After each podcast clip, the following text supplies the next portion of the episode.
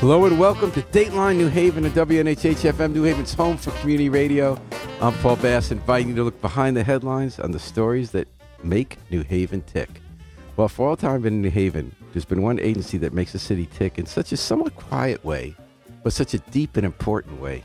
That's Neighborhood Housing Services that helps people buy their own homes who might not have otherwise been able to buy their homes and buy nice homes, homes that are going to last, homes that let them accrue assets to pass on to their kids and stabilize neighborhoods. I just think that all these complicated questions that we're dealing with housing in our city now, they've been dealing with them since well into the last century and finding solutions. So we're welcoming today Jim Paley, who's the executive director, Neighborhood Housing Services, and the founder, right, Jim? Uh, founding executive director, yes. And Bridget Russell, who runs their home ownership center and has sort of been one of the generals in, in branching out what NHS does over the years to help people not just get homes, but stay in the homes. Absolutely. Absolutely. Good morning. Good morning. It's so nice to see you both. Thank you hey, you know, I. I was a little late and I apologize. I was covering a press conference at the 180 Center. Mm-hmm. That's one of those faith based um, agencies in town there on East Street. They help homeless people, but also people who work in it are also rebuilding their lives. That's sort of part of the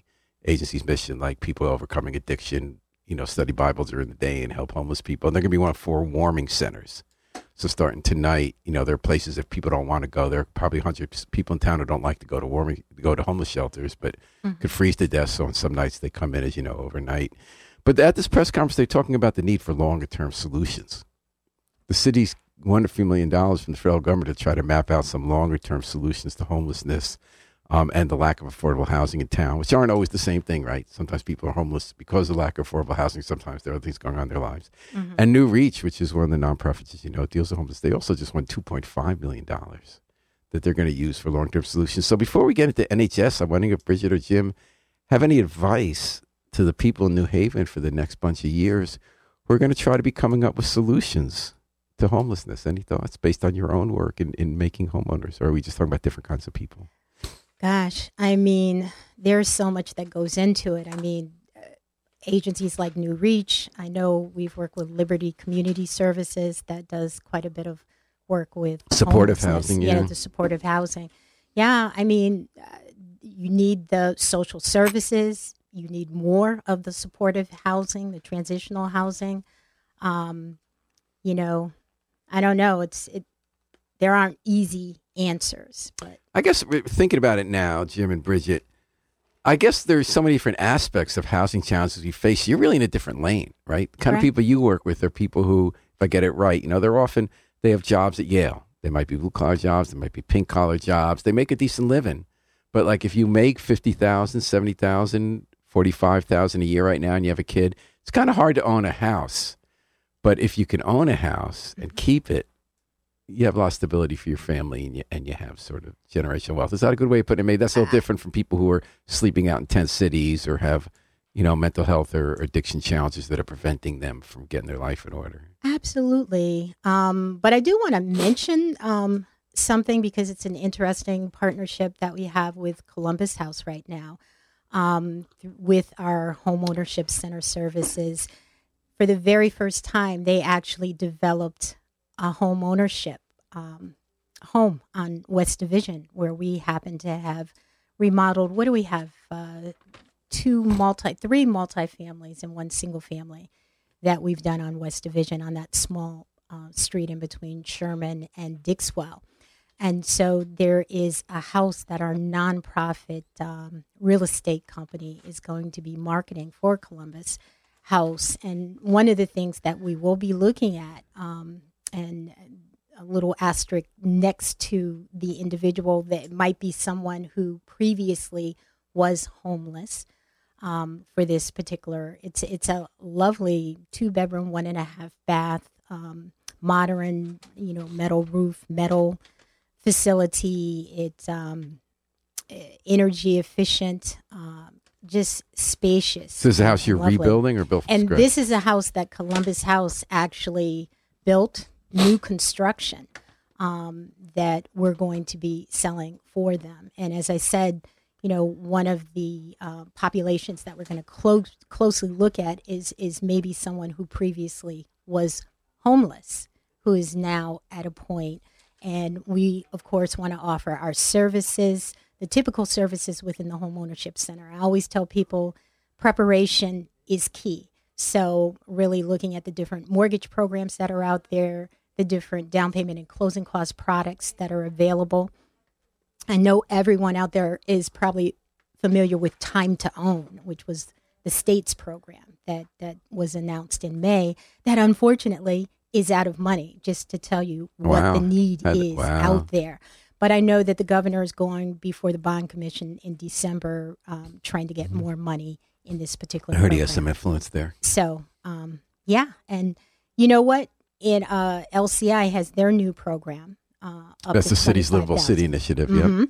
And you know, I'm I'm really hopeful in terms of working with an individual to purchase this home that can take advantage of the state money, take advantage of the city money, and any other resource money that we might be able to down payment and closing cost resources that are out there that we can uh, leverage to We're make talk- it affordable. We're talking about how people become homeowners Mm. uh, with Jim Paley and Bridget Russell of the Neighborhood Housing Services and their Home Ownership Center.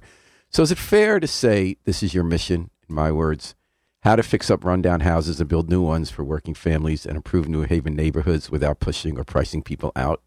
Has that sort of been the mission for 42 years, Jim? That's been that's been part of the mission. Um, we've worked with people who are needing uh, needing assistance with rehabilitation projects. We've worked with elderly homeowners who feel like they can't afford to have the work done that needs to be done on their houses and make it possible for them to remain in their homes. Mm-hmm. Uh, we call that an aging in place strategy.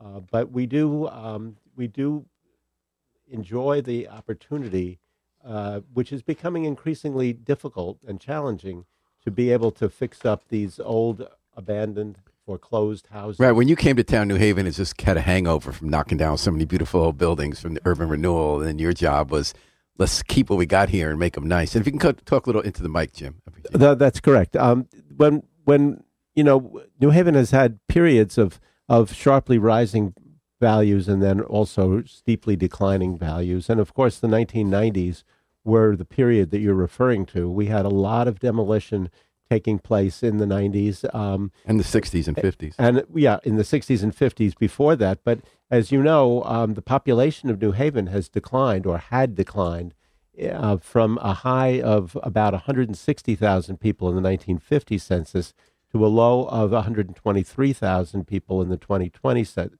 I'm sorry, the 20, 2000 census. Because we're now back up to, I We're think, now back up. 135. Yeah. We're now back up to about, I'm predicting about 230 to 240,000. 130. Yeah. I'm sorry, 130 to 140.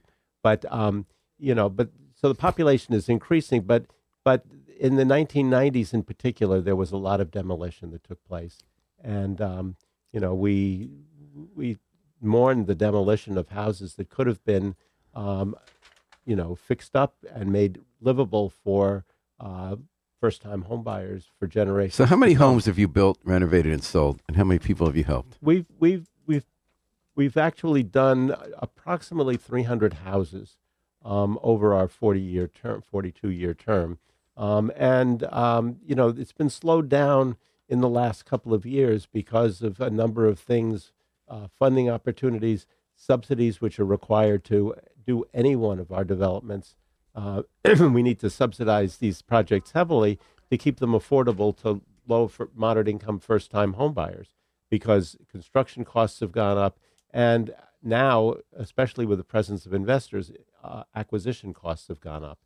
So um, now we're relying more on new construction on vacant lots that are city formerly city owned and uh, you know that's a project that we're going to be starting um, and hopefully have a at least a ceremonial gra- groundbreaking um, within the next few weeks How many of these lots are you working on? we're going to be working on four lots. They're all in Newhallville. There will be three two-family houses constructed and one single-family house constructed, and uh, you know that will be bringing in a total of seven um, affordable units, whether they're home ownership or rental units, into the Newhallville neighborhood, which is sorely needed. And you'll be selling that to homeowners. We will- we will be selling it to, to homeowners. Um, the demand is so great that uh, Bridget has gotten uh, reservations or informal deposits on each one of those vacant lots, Wow. even though even though nothing's been built on them yet. because people are ready and willing and eager to wait uh, for the And one change, I think, I don't know about change, evolution, neighborhood salving, is you started to look at neighborhoods. I remember continually going to certain parts of Newhallville, like around um, Bassett Street and surrounding streets where you were, and Winchester, where you're getting clusters of houses because you felt like you could make more of an impact in a neighborhood That's by correct. doing a bunch together. Has that worked, Bridget, do you find? Oh, absolutely. Um, I can remember coming here close to 15 years ago, and maybe it was within my second year or third year when um, Jim was going to do a lot of construction, Winchester, Lilac.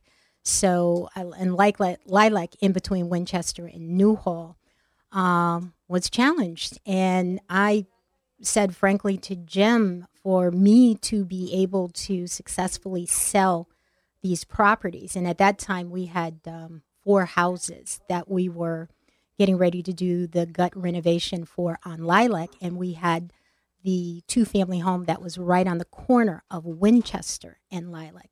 And it was important to be able to, when, when I was out with families, point out that Somebody these else. were developments that were going on right across the street. This house and this And I remember house meeting the this people you put in there and how they became anchors of the neighborhood and demanding better police protection, safer streets to drive on. So when I think of the two insights, when I look at the two of you, the way I, I often thought about what made Jim Paley brilliant was the way you had, I, he had kind of figured out, right? You had kind of figured out that if I'm going to make an old house nice, there were two theories of housing construction for low income people in the 70s and 80s in New Haven. There was the Nasti model, and I'm not putting it down. It was sort of sort of like, you know, these aren't going to be palaces, right? Nasty, gonna with, put an, up Frank Nasti with an Nasty. I rather than yeah, a yeah, Y. Frank Nasti. And the idea was that uh, he had a nonprofit, Kuho, and it said, you know, if there's, I'm going to build something new.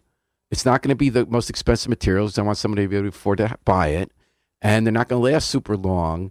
But it's going to be a decent place you can own a house and live in.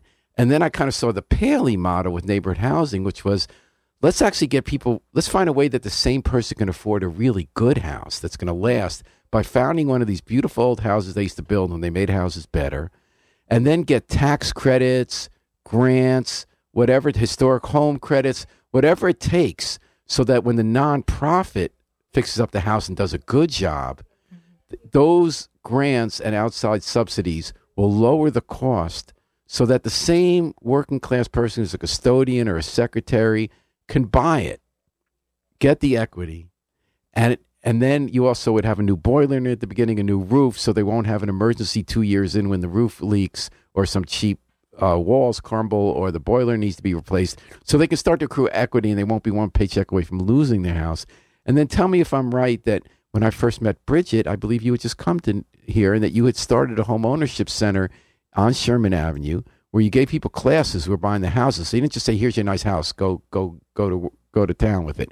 You kind of helped them learn about budgeting, setting aside for repairs, how to get deal with mortgages if there's refis, and then I kind of saw Bridget as sort of your next step, where we're not just going to make buildings nice so people can live in them. We're going to help people succeed. Am I right that those were the two big innovations of NHS? That's that's absolutely correct. I mean, we felt that it was important for us to uh, to build or rehab houses that were going to last, and so if there was a roof that would only have five years left in it, we would replace it, or the same thing with a boiler. But you had to figure out that the person could still afford to buy it. correct. And that you needed the historic tax credits, you needed the subsidies, you need the banks to give you the low price if they're unloading stuff, right? Right, absolutely. I mean, it was acquisition ba- back in the 90s when we were acquiring properties for very low cost, and also after the 2008 recession, where there were tremendous numbers of foreclosed properties that were available for us to pick up. Um, that were oppor- those were opportunities that don't necessarily exist today, but they did exist. I'm that hearing was- that now, and I hadn't known about this, Jim. So we write a lot about these investor groups who come in out of town. They bundle loans from other places, and and they buy up houses in poor neighborhoods. They get Section Eight rents. They do a crappy job. Everyone's unhappy with what kind of landlords there are. The buildings don't last long, but they flip them. Are they preventing you from getting as many houses as you could to make Ab- them nice and homeowners? Absolutely. They're How's that happening? They have inside. They pay cash. Is that why? They they pay cash, and now as as the Independent reported, they have access to hundred million dollars. Mandy Management has access to a hundred million dollar line of credit uh, from a finance company in California, and instead of using that money to improve houses, they get they use it for doing further acquisitions. You know, you can you know that New Haven is a very diverse neighborhood community, but it also has very distinct neighborhoods where there are very distinct uh, values. And uh, you know, we don't see the Mandy managements or the investors in the East Rock neighborhood or buying single family. Right, we're talking about houses Newhallville, Fairhaven, places like that. So, are you? How many houses would you have gotten if they didn't get there first? Well, that, that's that's really it's really hard to say, um, mainly because it, we still have to raise the subsidies to be able to do it, and the subsidy dollars are becoming increasingly limited. Is that true? Like, where did you used to get them? That aren't a tax credit's not available, or I I thought they put a lot of money into housing in in the pandemic. There, well, there there is, and um, you know, and the amount of money from the city and home funds uh, is really not a figure that's being that's publicly disclosed. I don't really know the answer to that question, but um, I do know that um, the state has home funds that we're going to be closing on for our Newhallville development, and um, you know, and we're limited in terms of the number, the amount of tax credits. Uh, the historic homes rehabilitation tax credits require that we adhere to the Department of the Interior standards, and uh, th- sometimes those standards become so overwhelming that um, that, that it doesn't justify the amount of the of the uh, subsidies. In other words, the Gotcha. tax credit is going Doesn't to be uh, going to be less than the cost of doing the work that's required to get the tax credit. We're talking to Jim Paley and Bridget Russell, the superstars from New Haven. New, excuse me, Neighborhood Housing Services, a 42-year-old agency in New Haven that has rebuilt or built from scratch hundreds of homes for working families to buy and stay in. Tell me a success story, Bridget. Whether it's someone, because I remember you were sort of the go-to person in New Haven. Everyone know what Bridget had a thought when the recession hit, when well the foreclosure crisis hit in 2008. Because here was this place, NHS, that tells people how not to lose your home, and everybody's losing their home. Well, can you tell me a story about somebody who might have lost their home, who you kept in a home, or Wow, there were quite a few of those stories. Uh, before I even answer that, I want to go back to a point you made because it was something that really attracted me to neighborhood housing services in the first place.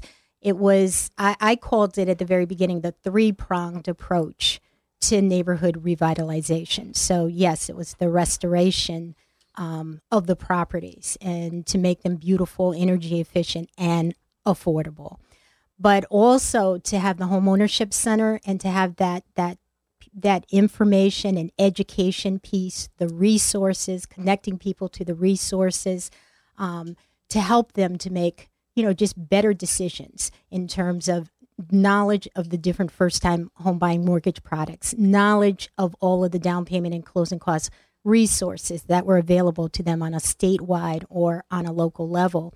Um, and just that information because at the end of the day it was all about not just getting people into homes but as you were talking about sustainable sustainability being successful as a homeowner being able to pay all your bills go on vacation have some savings um, and not live just paycheck and be ready if there's a the what ifs yeah the what that ifs. happen in the life. what ifs. So, so but we talk about that all the time in the What are the education classes, and also the community and building and organizing component. You know, when people are moving into neighborhoods, connecting them with the alders or neighborhood specialists or other people within the community, stakeholders who are really committed to the neighborhood. I Now, you're, you're rebuilding important. communities, not just neighborhoods. right? Exactly. What, so, what are some what ifs? but so the what ifs are okay, what if I lose my job? Um, what if there's a pandemic? Uh, and and and you know, fortunately, there was federal funding that that that came to the different states, and in our state, my home community. I'm I'm sorry, my home CT, talking about communities uh, that we work with, and uh, several other housing counseling agencies within the state to help people keep their homes. So for the My Home CT program, it was fifty thousand dollars uh, that we're helping people in terms of making application, uh, uploading their documents. Sometimes actually, That's always a big deal. yeah, it is uh, online application for some people who might not have access. Uh, but that fifty thousand dollars that is helping people stay in the house, and I love one of the components of that money for people who are getting forward help is that they're working with housing counseling agencies and they're taking courses, resetting your finances back to basics, um, which I think is wonderful.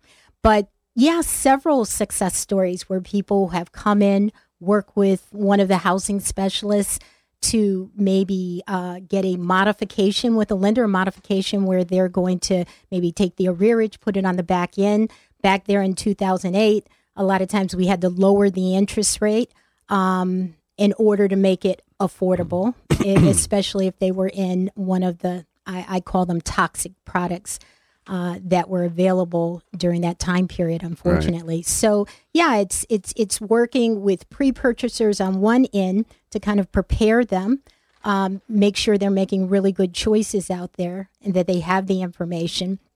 But as I said, in the education classes, whether it's home buyer education, we're still talking about the what ifs because I want people to know if something happens, this is how you're proactive. You know, keep contact with us, the housing counseling agency. You know, call your lender, let them know ahead of time because there are programs out there that can still help you retain. And I know that sometimes it doesn't work out, but you have a very high batting average. We had a story last year about someone at 132 Newhall Street who had bought a house through neighborhood housing service, but eventually was foreclosed on. Is that rare? Do you know what happens or why that happened? Fortunately, it is rare. But sometimes situations happen and it's not always going to be a retention methodology. It's going to be, you know, hopefully Life some happens. sort of exit strategy that that you have to come up with. And as you said, life life happens. And you had a 10 year occupancy like if someone bought a house from you, Jim, you said they had to live in it 10 years, right?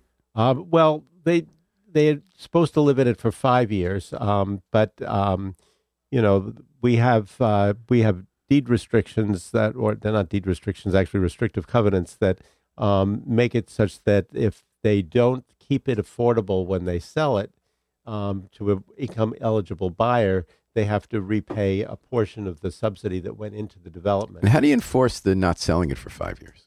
Um, well, because because the restrictive covenants are recorded on the land record, and it says you can't sell for five. It years. says you can't you can't sell them. Now, you know, we make an exception for people who are in, you know, hardship situations. I mean, we never want to lock it people right. into something. If you get that, somebody else in who, now, what what are the income level of the people who you work with? So, um, to purchase, and and I want to make a clarification, Paul. I'm glad you brought that up because at the home ownership center, sometimes people do ask me if I'm not buying in New Haven, does that mean I can't access your services, your education services?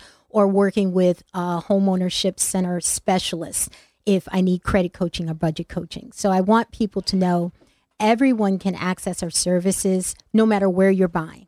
Uh, you know, primarily most people we work with buy in New Haven County, but we see people from all over the state. So it might be Fairfield County, Hartford County, Litchfield County. So that's one thing. Um, and now, of course, I lost my train of thought. What was the original? How much uh, people question? make? Oh, oh income level. 80% or less of the median income. So A- AMI? Yeah. is that AMI. regional or city AMI? It's the region. It, region. Yeah. And how much is that? Um, for a family of four, it's somewhere in the 70,000 range. Mm-hmm. Um, yeah, I think it's seventy nine five or yeah. something like that. Okay. Um, it changes now, you know, every year. Some people so. have th- come back at me for for taking the assumption it's better for people to own. I know not everybody can own, but we kind of have this idea in America, and I have this idea that if you own a home, it's a better long term investment because you accrue instead of just paying tons of interest to people. You accrue the assets. So if you're going to move later, hand some down to your kid, that's worth money, and someone can't throw you out, and it's usually cheaper over time. But historically, it's been a great investment. Some people are starting to push back against the idea, saying that we shouldn't be pushing so hard for so many people to become homeowners, that it makes actually economic sense for certain people, given what their life trajectory might be, to rent. Is that true? It did. Well, it is because eh, you have to treat these on an individual basis and what people's long term goals are.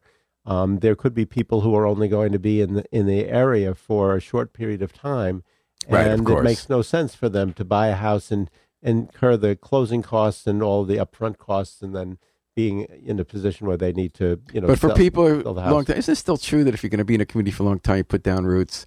I think you're better off. I think it's true. I think it's true because there are a number of factors that influence that, and the more homeowners who are in the neighborhood, the stronger the neighborhood is going to be, and the more valuable the housing stock is going and to be. And the number we always hear, and I don't know if this is still the right number, that that for black families in America, they have ten to fifteen cents of asset wealth of white families, and usually that's a house. And that could so often be the difference of if their kids are going to have wealth to build on when they're building a life, and whether the family itself is cushioned for curveballs in life. Is are those numbers still right? Is that one of the reasons we care so much about this? So I'm I'm gonna answer this a couple of ways. I'm gonna going back to that original question. I no, I don't think there's no one size fits all. No, I don't think home ownership is is the best choice for everyone. It really depends on you know where you are in life and whether you're willing to accept both the responsibilities and the benefits that come with home ownership. So to answer that question, but if I'm going to look at black home home ownership rates, which always um, concern me because there's still the 30% gap. I know I was looking at some recent figures uh, in terms of, um, I think it was over the past year for new uh, first time home owners that, that the um, rate had fallen from 6% to 3% Which rate is um, that? uh, of new of the new homeowners. I, I think they were just looking at this year with you know the rising interest rates, and um, you know, unfortunately, it's not just rising interest rates; it's the taxes. And you're saying it's that's black home insurance. ownership, six to three percent. I no, uh, I'm saying it normally. Black home ownership was about six percent of all of the first time home buyers, and for this last this last year, it fell to three percent Yeah. um, and that's concerning. And and so yeah, I do look at home ownership as having been an effective tool within the Black community in terms of wealth generation, as you were just talking about. Um, so anytime I see rates drop, that's of concern to me. And it's a bigger picture, Paul, because we have to look at the affordable housing stock. Uh, first of all, I mean, Jim talked about the fact that we're going to do four new construction, three uh, multifamily, one single family. But And that's I one get lot in New Hallville or a couple? uh, all of those, all Contiguous? four lots are um, No, no, they're they're not. scattered site. They're scattered sites um, but they said they were all in the uh, area of. Um, there was- in Newhallville. They're there is- new. They're in Newhallville. There's one on Mhm. Bassett Street, one on Butler Street, one on Lilac Street, and one on West Hazel Street. Mhm. Okay. But there's so many things that we need uh, in place to uh, address this affordability gra- gap. I mean, number one, we need more affordable housing. Um, and then you made a statement too when you were talking about some of Frank Nasti's homes, and I, I feel like there is this perception out there that when you hear affordable housing, that somehow that that's substandard housing, and that's why I feel so many people try and fight that within the community, and that's a perception. I mean, I think of the homes I've been inside that you've done on Winchester, Mhm. that's the opposite. That's like the beautiful low floors and the details, architectural details, and all that, and the sturdiness of the Right. Ab- of the edifices. a- absolutely.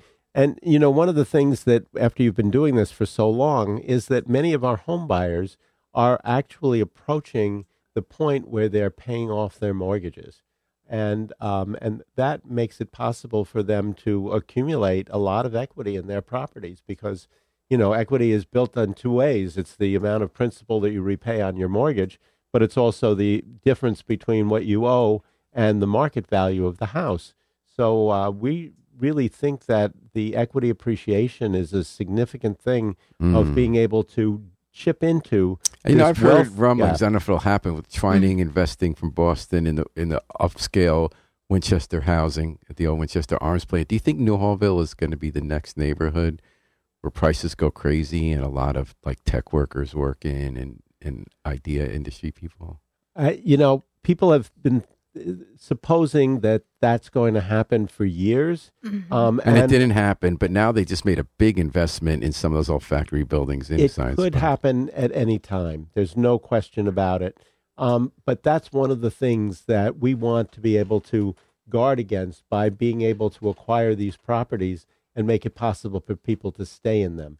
because we know that our buyers who are, you know, the the 42 people who have bought homes from us in the Newhallville neighborhood alone um, since um, you know since the recession have a vested interest in staying and not ending up having to sell or being motivated to sell because of rising prices Mhm. and values because they know that what their opportunities are. So 42 elsewhere. in Newhallville since 2008. That's correct. Wow, that's awesome. Yeah, it is, and um, you know, it, and and what's really important, I think, and you know, I was sort of telling Bridget before we started our conversation, um, what some of the the barriers that families are facing, especially when they're low moderate income families, and one of the things is that the taxes in New Haven are very very high, and one of the things that I was thinking of that I believe should be adopted in the city is that we should have a homestead exemption for first time home buyers. How would that work? and that would work. Um, I've been giving this some thought that, that families whose incomes are are less than one hundred thousand dollars uh, would be getting a fifteen hundred dollar annual uh, tax exemption for owning and occupying their homes For how long? and that would i would say that that would be something that would be uh, not and again i haven't fleshed this out because i just thought of this idea this morning but um, i wouldn't put a time limit on it because i want to be able to i would like to be able to see people not forced out of their homes because of rising taxes. We have a phase in for every house that we do and taxes are phased in over a five year period. But oftentimes the um, the assessed value of these homes is such that the taxes are more than people can afford. And uh, you know, and if the assessments keep going up, underwriting ratios. So how come those assessments are going up when these investors are buying these luxury buildings? The the city's appraised value of those buildings is like forty thousand. I'm sorry, forty million dollars less than they're actually paying. the the assessment is always based at seventy percent of the appraised. No, I know, value. but then the appraised value is so much lower than what people are actually paying. The appraised value um, is is going up because of the fact that I mean it's it's No, you're talking about how values are going up. So if you if you're a working class person, you're you're gonna have to pay more taxes. Right. I'm talking about when these properties are flipping, the luxury properties. Right. We just did a reassessment, and Tom Breen has written about all these buildings that sold like 360 State, where the when you do the math, it was 70 percent of the appraisal the city did. The city's appraisal falls tens of millions of dollars lower than what people actually pay. But it sounds like that's not happening to your homeowners in Newhallville. No, and that They're is paying the uh, full. And you know, I know that we have gone um, to the appeal board several times uh, with folks who the appraised value had gone up significantly, making their taxes unaffordable. Now, I've always had success, and so you correct me, Jim, if anything has changed in saying because we do have, you know, these restrictive covenants, these affordability restrictions for a 30 year period, that, you know, they should be using the appraised value at time of sale. Um, so we have had, you know, customers who have come to us and, and, and we've actually gone. Well, that's the opposite we're doing with the other buildings. So we say, why aren't you appraising these luxury buildings based on what they're actually selling for, Mhm. the actual sales price or comparables? And they say no. They have this whole income method. They might be overpaying because they think they're going to get income later. But we say if they're all overpaying, that's what they're actually paying. So isn't that the value for those? But you're saying here they actually charge them based on comparables of houses that don't have these covenants. that's Right. and That's that's, correct. and that's wrong. And That's absolutely wrong. we we need to be able to have the assessor value the property and it's interesting when i'm asked frequently by uh, appraisers they say you're selling this property for how much? You're selling it for 250 and i'm getting an appraised value of 350 and you're selling it for $100000 less? And so one of the things that we say is well these houses have restrictions on them. But and it's important that the assessor not do an assessment based on what vision appraisal says it's worth but on the actual sales price because that is what the transaction is and the price But you're saying actual sales prices of the houses with the covenants. Because the covenants lower the value because they can't flip them, right? That that's that's correct. That's so interesting. You guys, I always learn so much when talking neighborhood housing services, which we're doing right now on Dateline New Haven and WNHH FM New Haven's home for community radio. We got Bridget Russell and Jim Paley. Basically, they're responsible for giving hundreds of families opportunity and, and becoming anchors of neighborhoods, especially working class neighborhoods in New Haven.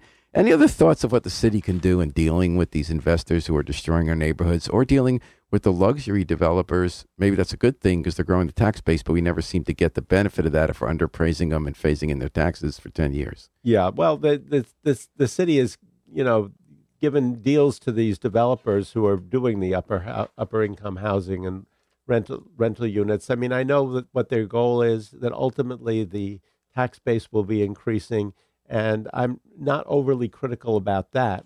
Well, that's But- good in theory, but when we look at it in practice, they get an automatic five year phase in, which is good, as you mentioned, because you're increasing value. But then the mayor wanted to do another five year phase in of taxes that would have made it 10 years before they actually start paying.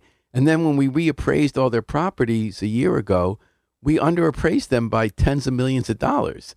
So when do we actually get the benefits flowing to us from that? That that is that That's is a great very good question. question. Yeah, I mean, you know, I get the theory And, and then the other good for all of question us if we get more is, tax revenue. oh, well, the inclusionary zoning, and when they always talk about what what what did they have? It was it five percent set aside, ten percent set aside. Depending on the neighborhood, 10% downtown, 5% other. Yeah. well, people always ask me, well, how do I get information about these set aside units? Because I, I, I, I don't know where to go to get information about them. I, I always hear that being asked. Who gets these set aside units? I don't know. I don't know if there have been too many yet because the ordinance just went into effect. So, like one of the groundbreaks they did, the, the plans were done grandfathered because, and also sometimes they go to Yaley's. Yeah. Like I know in the Hill, Randy Salvatore's projects. Now you also got three. Didn't the city sell you three vacant lots? Winthrop, Frank, and Thompson. Yes. Yes. Well, they haven't sold it to us yet because the city hasn't uh, prepared the paperwork. But is those- that on top of the four you mentioned? Yes, that so the is. four you already got. the four we already have in Newhallville, and then there's uh, the Thompson Street is also in Newhallville. Then the Frank's in the Frank- Hill and Winthrop. Frank is a, is a house that's existing single family house, and then excuse me, the Winthrop Avenue is a double vacant lot that we'll put a two family house on. So And that goes along with what you're saying. And Thompson is a lot. Thompson is also a lot. It's a combined Right. double lot. And we already have reservations on both of those lots. Wow, that's great the work you do. So what's next for neighborhood housing services? That's- 42 years, you got a treat record. It sounds to me like you've pivoted. You're doing now more new construction on vacant lots as the as the as the slumlord investors get the the painted ladies. I want to just just you asked the question about what can the city do, and the city needs to be able to um, really enforce the building code and the housing code on investors. I know that they have a rental inspection program for rental units every three years, but they really need to be able to make sure that the investors are accountable not only to the people they rent to and get rents from, but also to the neighborhood in which the houses are are um, are located. Uh, Bridget did a neighborhood tour um, about maybe a month or two ago, and um, and ca bumped into one of the homeowners that we have on Winchester Avenue, and this homeowner was very distressed by the house right next door that was owned by one of these investors, and um, and she was saying, you know, why should I have to live next to this uns- these unscreened tenants and um, and, and this is bringing down my quality of life. And I am this beautiful house that I love, but it really the next door neighbor is not is not help doing anything to help my investment or my quality of life. And so that's the kind of thing that, that needs to be addressed. Um, you know, I have nothing against investors per se, but they do have a responsibility to the tenants they collect rent from and the neighborhood in which their houses are located. Is there anything new on the table for NHS? What are you doing in 2023? So I'm We talked about seven lots from the city. Yeah, I, I always knew things on the horizon. I know I, there's one of the things I really want to do, and I'm excited about working on this with with our home ownership center and some other potential partners. Um, but we really want to expand on a money management kind of boot camp series um, Mm. where we're looking at, you know, better budgeting, super savers, investing, insurances, and bringing in uh, special guest speakers. Because one of the things that I, I think the biggest challenge right now in purchasing homes is the DTI, the debt to income ratio, that people are carrying a lot of debt. Historically, wasn't it 50, Yeah. 85 15 in the old days? So The bank lenders, and then they relaxed it to 95 5, and then more people. And then you got those loans in the first decade of the century when people, they'd be adjustable and then they couldn't make them, right? Right. I'm I'm not and, and the adjustables are out there and I, I know there are more people who are looking at the adjustables now just because of the fixed being higher. But when I'm looking at your debt to income ratio, um, the level of debt when we look at what your monthly payments are on your credit profile combined with what a potential mortgage could be divided by your gross monthly income. And I'm just finding so many people have these high car payments and a lot of debt. And because historically interest rates have been so low for so long, when an interest rate was 2.875 or 3%, you could carry, you know, some of this debt and you still were able to qualify within the ratios Now for they're going back up. yeah. And so now with interest rates up, and as I said, insurances and real estate taxes, these debt to income ratios, this, the amount of debt that the average person is carrying is is the the major challenge. And that's why I really want to do an expansion on the money management boot camp. And Jim didn't mention it, but it, it's also um, our time where we're getting ready to do our strategic summit where we kind of look at where we are and and and, and look at our five year plan. So I think that's an exciting time. Well, what's exciting to me is to know that there'll be five years and that 42 years will be 47 and further. What a great, that's great news. Absolutely. And Paul, I, I would be remiss if I didn't. Mas- you asked about 2023 developments, and um, we acquired a property at 470 Howard Avenue in September, which is a grand um, former mansion that was on Howard Avenue, um, actually right next door to a house that we did in 1994. And um, and this is a property that has been abandoned and neglected or vacant for at least 15 years, maybe Wow. even more. Um, it's a wonderful, wonderful house, and we're um, excited about. We have some some CDBG money that's going to help us to acquire. That will reimburse us for part of the acquisition cost, and then we're going to be applying to the city for home funds, and we're also looking at and discussing the historic homes rehabilitation tax credits because we that's have a- sort of the old playbook. Which is the original old playbook. But but in, in a three family house, we'd be eligible for um, for one hundred and fifty thousand dollars of tax Mm. credits. So then you can bring the price down. Well, the the price is going to be a lot less than what the cost of the renovations are going to be. Right. This is going Always. to be a one million dollar renovation or restoration, I should say, because it's a large house And all this money will help that you bring in will help you bring the price down to what? and two two ninety five. I'm hoping that we can bring it down. It's going to be a three unit building. Um, it would obviously appraise for a lot more than that, but um, you know there will be, of course, the restrictions. But again, it's being able to bring back to home ownership a house that is part of the historic inventory. It's named on the historic reg- the, the register of historic places, and we're working closely with uh, the state historic preservation office. And and unlike people in, in the past who have been in charge of things, who have been sort of picky about details, um, the people we're working with now are very excited about us taking on this project. And I think we're going to have a really good cooperative relationship with them.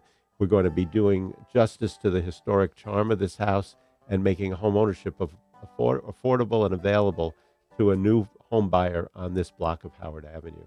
I just love hearing what, everything you folks are up to. Way to go. Thank you. And keep it going. And naturally, we already have a reservation on that property as well. Wow. Well, Bridget Russell, Jim Paley, Neighborhood Housing Service, 42 years going strong. From strength to strength. Thanks for coming on Dateline New Haven. Thanks Thank for all you. the Thank work you you. do. Thank you for Thank having you. us, This Paul. was Thanks great. to Harry Drost, the best uh, Station Manager The Business gets us on enough platforms that we qualify for the multiverse. We're going to take it out with the Afro Semitic experience performing I Wish I Knew How It Would Feel to Be Free from the group CD A Plea for Peace. This is Paul Bass inviting you to fly free with us all day and all night at WNHH, New Haven's home for community radio.